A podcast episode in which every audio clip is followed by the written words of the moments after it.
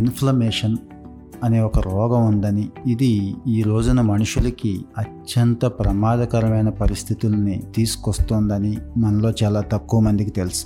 ఈ ఇన్ఫ్లమేషన్నే మనం సాధారణంగా కఫం అని మాట్లాడుకుంటూ ఉంటాం. అసలు ఈ ఇన్ఫ్లమేషన్ అంటే ఏంటి అని తెలుసుకోవడం అందరికీ అవసరం.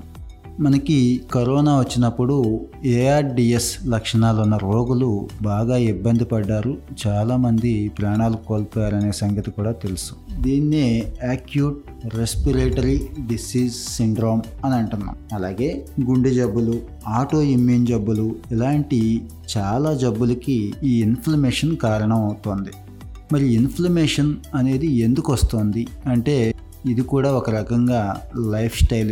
బీపీ, షుగర్ ఏ రకంగా అయితే తెచ్చుకుంటున్నామో దీన్ని కూడా అలాగే తెచ్చుకుంటున్నాము.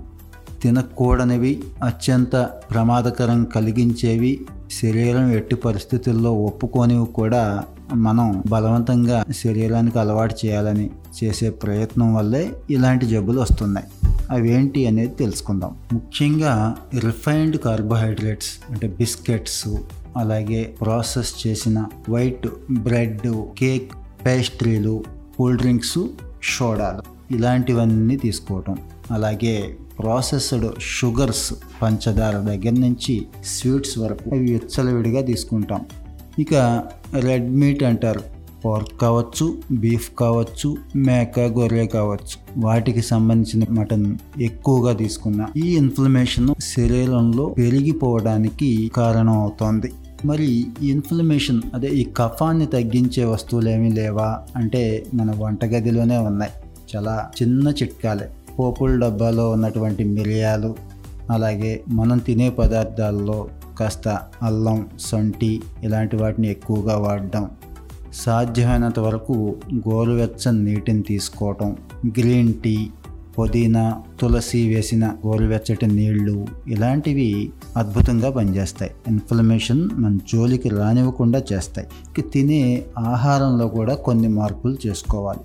వెజిటబుల్స్ చక్కగా శరీరం యాక్సెప్ట్ చేస్తుంది, ఎటువంటి ఇన్ఫ్లమేషన్ కూడా ఉండదు. టొమాటోలు బాగా పనిచేస్తాయి ఇన్ఫ్లమేషన్ కంట్రోల్ చేయడానికి. ఇంకా ఆయిల్ పరంగా ఆలివ్ ఆయిల్ బెస్ట్ అండి దీని నుంచి బయటపడడానికి. ఇంకా ఆకుకూరలు ఏవైతే ఉన్నాయో అన్ని రకాల ఆకుకూరలు కూడా చక్కగా వాడుకోవచ్చు. ఇంకా ప్రోటీన్ డెఫిషియన్సీ అనేది లేదు అనిపించుకోవడానికి మనకు అందుబాటులో నట్స్ అనేక రకాలు ఉన్నాయి, అవన్నీ వాడుకోవచ్చు. ఇంకా నాన్ వెజ్ కావాలి అనుకున్న వాళ్ళకి చక్కటి ఫిష్ ఉంది, ముఖ్యంగా తెల్ల చేపలు.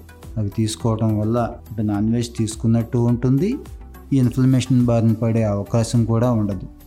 ఫ్రూట్స్ వచ్చి అన్ని రకాల ఫ్రూట్స్ చక్కగా తీసుకోవచ్చు. మరి మన గుండెకి, ఊపిరితిత్తులకి, స్కిన్కి, శ్వాసకోశాలకి అత్యంత ప్రమాదకారిగా మారిన ఈ ఇన్ఫ్లమేషన్ని తగ్గించుకునే చిట్కా మన చేతుల్లోనే ఉంది. ఇప్పుడు క్యాన్సర్ బాగా విజృంభిస్తోంది, అలాగే ఒబేసిటీ, వీటన్నిటికీ కూడా ఈ ఇన్ఫ్లమేషనే కారణం అవుతుంది. ఇన్ఫ్లమేషన్ అంటే ఒక స్థాయి వరకు యాక్సెప్టబుల్, కానీ ఎప్పుడైతే ఇన్ఫ్లమేషన్ లెవెల్స్ పెరుగుతున్నాయో మనం ప్రమాదపు అంచుకి దగ్గరవుతున్నామని భావించాలి. కాబట్టి లైఫ్ స్టైల్ కొద్దిగా మార్చుకుందాం. ఇన్ఫ్లమేషన్ తగ్గించుకునే ఫుడ్స్ని తీసుకుంటూ మంచి వర్కౌట్స్, మంచి అలవాట్లు చేసుకోవడం ద్వారా ప్రస్తుతం కరోనా వల్ల పడుతున్న ఇబ్బంది ఏదైతే ఏఆర్డిఎస్ ఉందో, అలాగే శ్వాసకోశానికి సంబంధించిన ఎస్పీఓ2 సమస్యలు ఉన్నాయో ఇవేవి కూడా మనల్ని ఇబ్బంది పెట్టకుండా హాయిగా గడిపేద్దాం. Be safe, be healthy.